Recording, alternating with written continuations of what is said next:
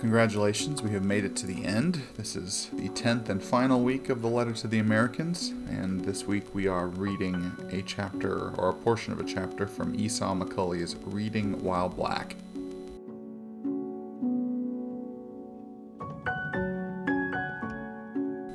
Chapter 2 Freedom is No Fear The New Testament and a Theology of Policing.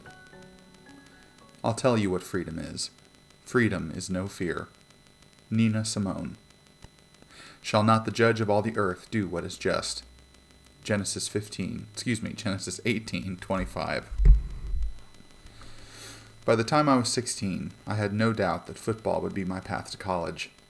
The letters and phone calls from college coaches had just begun, but my school had a rich tradition of sending its better athletes to university. All I had to do was perform on the field and stay out of trouble. At this point in high school, I had developed a sufficient buffer between myself and the violence of my neighborhood. I knew how to navigate the parties and neighborhoods of northwest Huntsville. People knew me not as a criminal, but as someone it wasn't wise to bother. My grades were good enough to make getting into college a foregone conclusion. Therefore, when I'd speak of trouble, I did not have in mind my own behavior. I was afraid of running into problems with the police, that I might find myself in an encounter that spun out of control, why did I have to fear? Or why did I have this fear? I grew up in the aftermath of the Rodney King incident, which, in the era before cell phone videos, was an unheard of piece of evidence that confirmed black fears. Rodney King had led the police on a high speed chase through Los Angeles. Eventually, the police got him to stop, and after he exited the car, he was savagely beaten by four officers. The entire country saw that video and the pictures of King's bruised body. But King's beating did not create the fear. Most of us had our own stories, which might not have been as dramatic, but which still left lasting impressions. Driving while black was not a problem that we imagined. By my junior year, then, I was wary. To prevent any problems, I developed a ritual whenever I went out with my friends. I volunteered to drive because I did not smoke or drink. Before getting into my car, I made sure that none of us had anything illegal. No drugs, alcohol, or weapons entered my vehicle. As much as it depended on me, I had accounted for everything, we all traveled clean, and I drove. This seemed like a safe path through my last years of high school and into university. One night we had plans to go to the mall and later a party in the same part of town. As you can imagine, the main road leading to the mall was well traveled by many a teen on Friday night. We decided to stop at a gas station on that road and fill up before continuing on with the night's festivities. While at the station, we saw some of our friends who were heading in the same direction. We told them about the party and encouraged them to meet us there. After I finished filling up the tank, I got ready to leave. Then I noticed that a black SUV had pulled up quite close to my car. I thought that was odd. He would get his gas soon enough. Then another SUV drove up to my left and another parked in front of my car. I thought I was being carjacked, but who would carjack someone less than a mile from the mall at a well lit gas station? The mystery was solved when the officers came filing out of the SUV. They told us to put our hands where they could see them. I remember my friend saying that he wasn't putting his hands anywhere.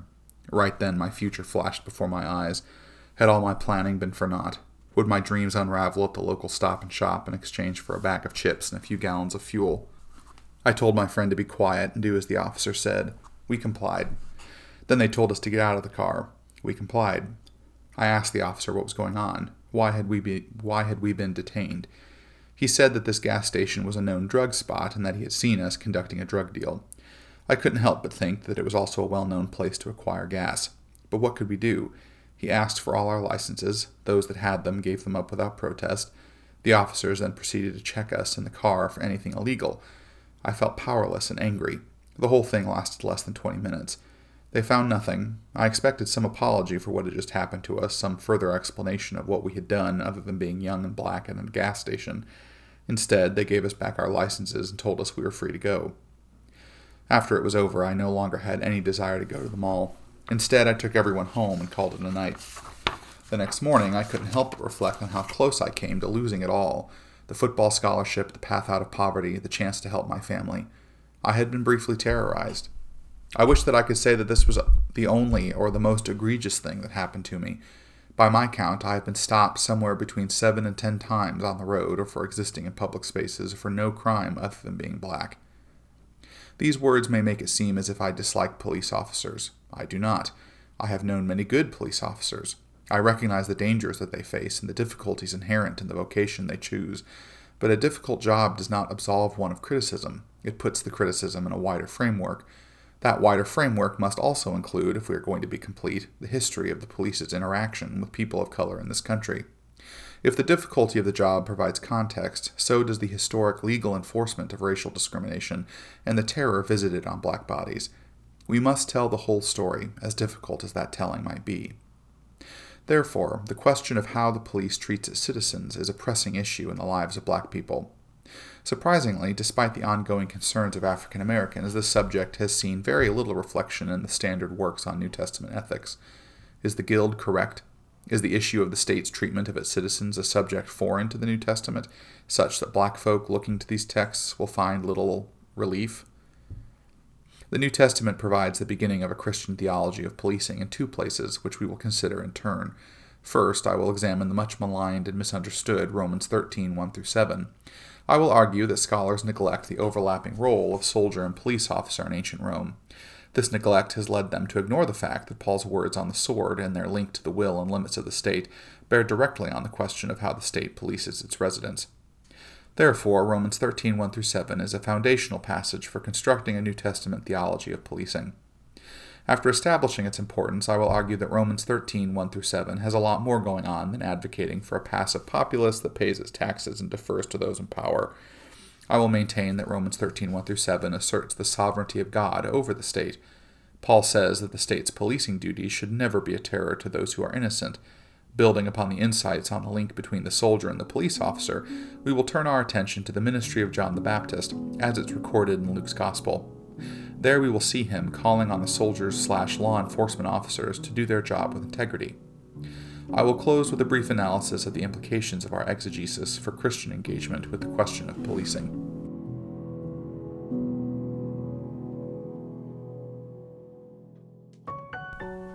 The issue is bigger than you think Romans 13 1 and 2, and the problem of evil rulers. Romans 13 1 and 2 does not, on first glance, seem to be a productive place to begin to speak about the limits that God places on the treatment of his citizens. It reads, Let every person be subject to the governing authorities, for there is no authority except from God, and those authorities that exist have been instituted by God. Therefore, whoever resists authority resists what God has appointed, and those who resist will incur judgment. The focus of this passage appears to be individuals, not the state. Furthermore, Paul tells those individuals to submit to those in authority because they have been placed there by God. Those who resist these authorities run the risk, then, of opposing God's will. Paul's lack of qualification here has been a cause of concern for many. Do we not have a case in which the proper Christian response to mistreatment is not revolution, but obedience under suffering, in the hopes of an eschatological or end times writings of wrongs? Christian eschatology is a much maligned area of reflection. The hope of new creation is often portrayed as an opiate lulling us into complacency. Eschatology, however, need not be dismissed as some small thing. The coming kingdom remains a central pillar of theology that not only gives us hope for the future, but also negates the power of those who can kill the body but do no more. Nonetheless, I think that Paul has more in mind here than some flattened, some sub biblical form of meekness we need to recognize that critics of Paul in Romans 13 1 and 2 have not gone far enough. The problem is not that, according to their interpretation, Paul forbids rebelling against wicked rulers. The problem is the wicked rulers themselves. The issue, I want to suggest, is not merely exegetical, it is also philosophical. The path forward is not only found in a new exegetical insight, a new twist on a verb here or a noun there. The way beyond the impasse is to pursue the logic of the text to the end. Therefore, we must ask why a good God, who is sovereign over all, would allow evil rulers to come to power. Stated differently, the question is not about our submission to wicked rulers, but their very existence. The criticism of Paul, then, is theodicy, or the problem of evil in a different form. Asking what we are to do when those tasked with governing us use that power to do harm is simply another way of asking why there is harm at all.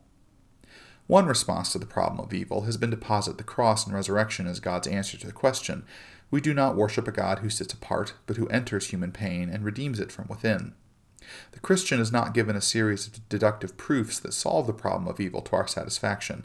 We are given an act of love that woos us.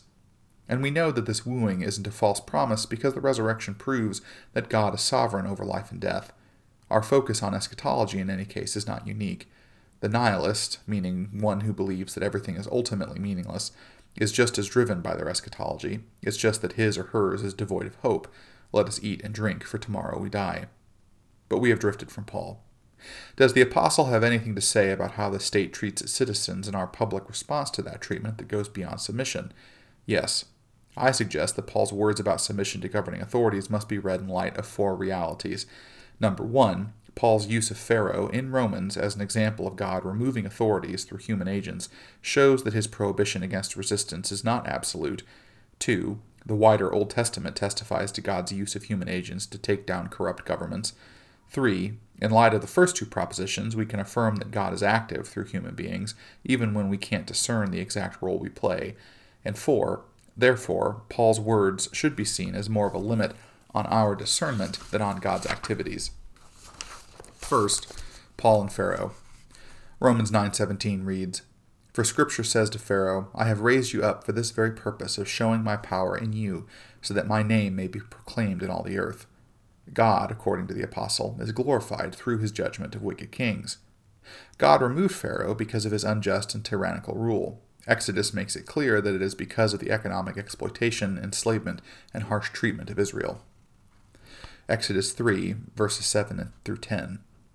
Then the Lord said, I have observed the misery of my people who are in Egypt. I have heard their cry on account of their taskmasters. Indeed, I know their sufferings, and I have come down to deliver them from the Egyptians, and to bring them up out of that land, to a good and broad land, a land flowing with milk and honey, to the country of the Canaanites, the Hittites, the Amorites, the Perizzites, the Hivites, and the Jebusites. The cry of the Israelites has now come to me I have also seen how the Egyptians oppress them. So come, I will send you to Pharaoh to bring my people, the Israelites, out of Egypt. Pharaoh's destruction, as it was presented in the book of Exodus, is largely the work of God, but God acts through Moses. Paul alludes to this story to speak about God's sovereignty in Romans. Therefore, Paul knew and discussed in Romans an example of someone who did not merely submit to their authorities, namely Moses. This means that in Romans 13, 1 and 2, Paul either has some qualification in mind or he considers, considered Moses sinful. Furthermore, we have numerous examples of Old Testament passages where God uses human beings to bring down governments for their wickedness. Based on these two realities, I believe that Paul does not simply delay the righting of wrongs until the eschaton or the end times. Instead, Paul shows rightful skepticism about our ability to discern how we are functioning in God's wider purposes. Stated differently, God brings his judgment against corrupt, corrupt institutions through humans in his own time, and we are not given insight into our proper role in such matters. Moses might point the way forward. In his younger days, he sees the oppression of his fellow Israelites and responds by killing an Egyptian. We know that Moses had properly diagnosed the problem of Israel's slavery, but his solution was ill conceived. Later, God, in his own time, does bring lasting liberation to his people and links it to proper worship and the transformation of the nation. I maintain, then, that we read Romans 13 1 and 2 as a statement about the sovereignty of God and the limits of human discernment. We are allowed to discern and even condemn evil like the prophets did. We are allowed to resist, like the Hebrew midwives Daniel, Shadrach, Meshach, and Abednego. Nonetheless, we cannot claim divine sanction for the proper timing and method of solving the problems we discern.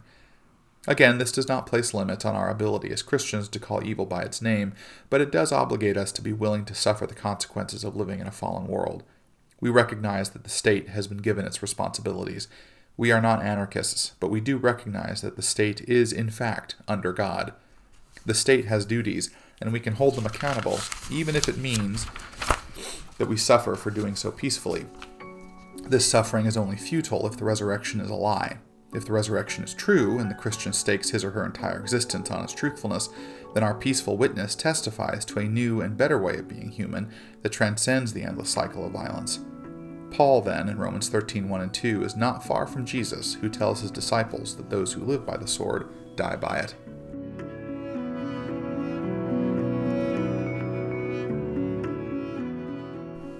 Policing the Empire.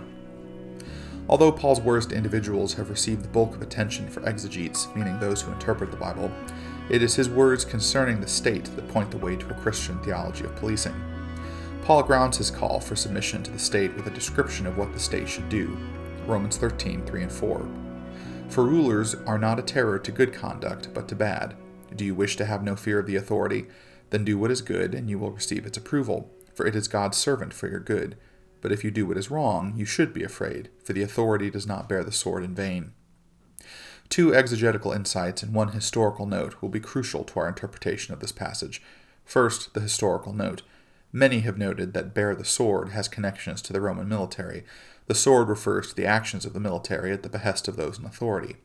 However, Fuhrmann has argued persuasively that the rise of the empire carried with it an increase in the policing activities of soldiers. Therefore, I contend that Paul's words here can be seen as a comment on the role that police officers should play in the body politic.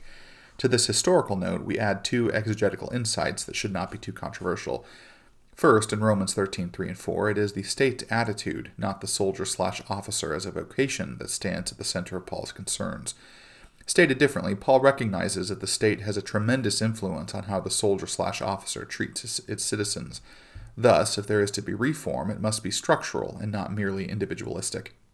This is grounds in a democracy for a structural advocacy on behalf of the powerless. Second, Paul says that the government should not be a source of fear for the innocent. This problem of innocent fearfulness continues to plague encounters between black persons and law enforcement. Again, Paul's words provide guidance on the shape reform must take.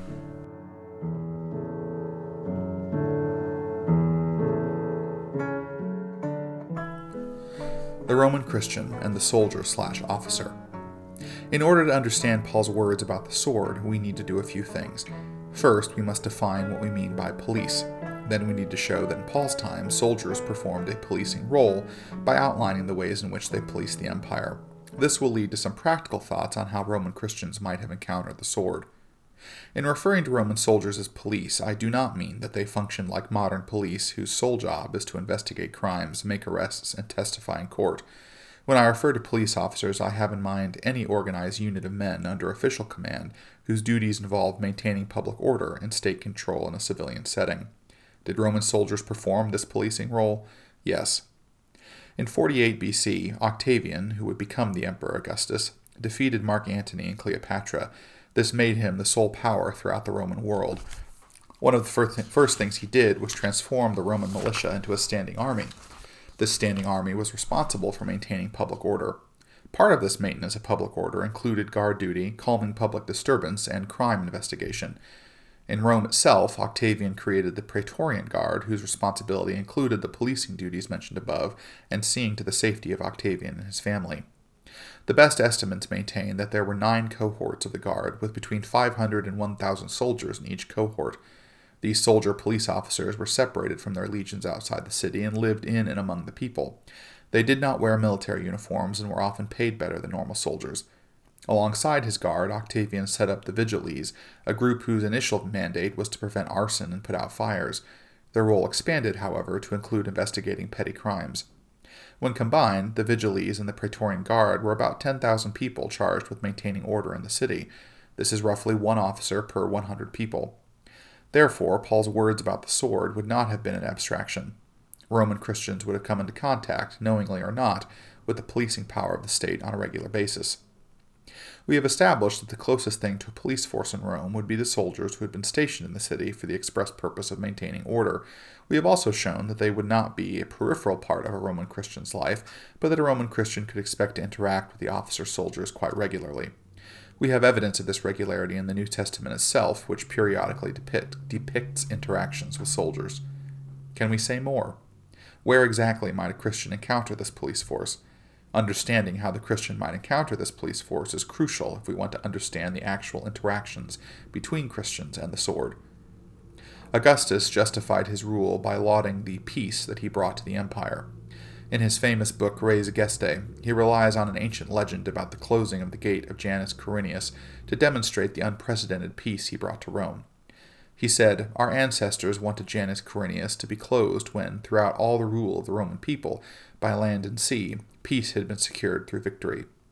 Although before my birth it had been closed twice in all in recorded memory from the founding of the city, the Senate voted three times in my principate that it be closed. This peace was not merely the result of defeating enemies abroad, it was also about safety at home. Part of the safety entailed the curtailing of crime in the city. This involved setting up cohorts in troubled parts of the city and investigating crimes. These soldiers also worked alongside the vigiles, who functioned as something close to a night watch. They also oversaw gladiator events and other major festivals in the, in the city's life. Another neglected aspect of the soldier's role was assisting in tax collection. Tax collectors in Rome were known for this, their corruption, often overcharging the people and demanding bribes. The soldiers in imperial Rome often functioned as the muscle behind the threats of these tax collectors. There is one more group that we must mention to round out our discussion of the policing in Rome the, the aediles and their staff. In the days of the Republic, their job was to care for the temples and some of the public works of the city. Eventually, this role expanded to include maintaining public order. They also oversaw the markets by making sure the taxes were paid and the scales of the market were just. The oversight of the scales also led merchants to bribe aediles and their staff so that the merchants could cheat their customers. A Roman Christian, then, might encounter the police if they found themselves in the wrong part of town late at night, given that we know the early Roman Christians were not, on the whole, rich, living in the wrong part of, part of town would have been the daily experience of many. Moreover, they might be questioned by the Vigiles or Octavian's guards simply for living in the neighborhood. They might have been bullied by officers trying to get a few extra dollars when tax collection season came around. Christian shop owners might have been pressured to pay the fee for doing business or risk being beat out by a competitor. Whenever the city was alive with festival and celebration, the Roman Christian might have had to watch out for an anxious officer who was keen to keep said festivities from spiraling out of control. In short, at any moment in the lives of Roman church members, they might come face to face with the state and its sword. Stated differently, the Roman Christian's interaction with the power of the state bears some striking similarities to the potential encounters African Americans might have with the police in our day.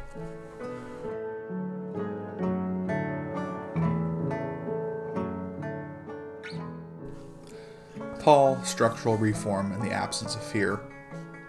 Having sketched the realities of policing in ancient Rome, we can turn to exegesis proper. In Romans 13, 3 and 4, Paul focuses on the authorities, not the officers themselves. He says, Rulers are not a terror to good conduct, but to bad. Do you wish to have no fear of the authority? Then do what is good, and you will receive its approval. Here, Paul recognizes that the soldier's attitude toward the people who reside in the city will, in large part, be determined by those who give the orders.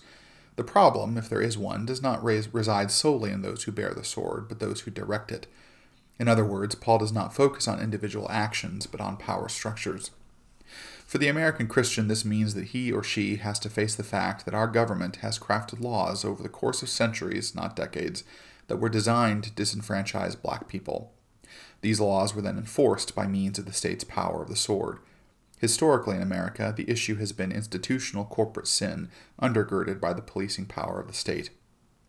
Why does Paul's focus on structure, or what does Paul's focus on structure mean for a Christian theology of policing? It means that the same government that created the structures has some responsibility to see those wrongs righted and injustices undone. Furthermore, if the power truly resides with the people in a democratic republic, then the Christian's first responsibility is to make sure that those who direct the sword in our culture direct that sword in ways in keeping with our values. We can and must hold elected officials responsible for the collective actions of the agents of the state who act on our behalf. Furthermore, as participants in a free society, we have the ability to shape public opinion about what crime is and how criminals should be viewed. We can create a society where those who are suspected of breaking the law are treated as image bearers worthy of respect. A Christian theology of policing, then, must grow out of a Christian theology of persons. This Christian theology of policing must remember that the state is only a steward or caretaker of persons. It did not create them, and it does not own or define them. God is our creator, and he will have a word for those who attempt to mar the image of God in any person. We are being the Christians God called us to be when we remind the state of the limits of its power. A second series of exegetical insights follow from the first. Paul says that the rulers who control the police are not a terror to those engaged in good conduct. Paul states this as a fact. However, given what we said about above about God's ability to judge nations and rulers for corrupt practices, we can see that Paul speaks of an ideal. He knows that some rulers are a terror to those who are good. Paul mentioned a ruler, Pharaoh, earlier in Romans that was a terror, and that ruler experienced God's judgment. In Romans 13, 1 through 7, then, Paul outlines rulers' responsibilities as God's servants without directly addressing the problem of evil rulers.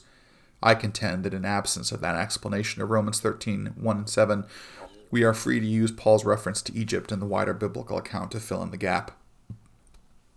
Now we come to the heart of it. Black hope for policing is not that, that complicated. Paul articulates that hope quite plainly in Romans 13:4. We want to live free of fear.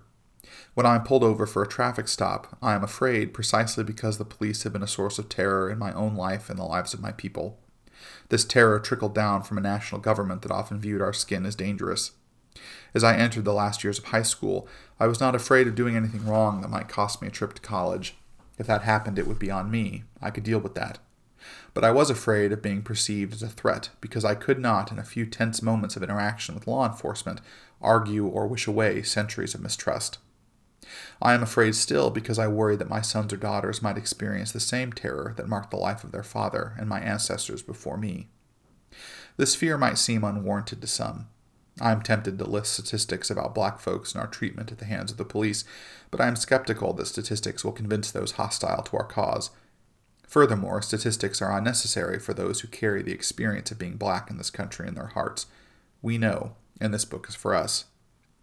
Paul provides a few starting points on how Christians can think about policing from a biblical theological perspective. He rightly focuses on those who control the sword and not merely the individual. This gives the Christian thinker and advocate the space to think structurally about how a just society should treat its people. Paul also speaks about the absence of fear, a central concern for black folks. Yes, Paul does speak about the Christian's responsibility to the government. Well, this is fine. We do not want anarchy. We gladly acknowledge the potential goods of government. We also recognize the Church's ability to discern evil in government actions, even if we lack the sovereignty over history to know when God will bring judgment.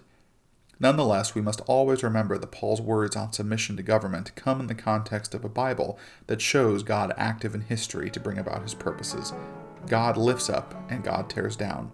To avoid that tearing down, those who have the task of government must do all in their power to construct a society in which black persons can live and move and work freely.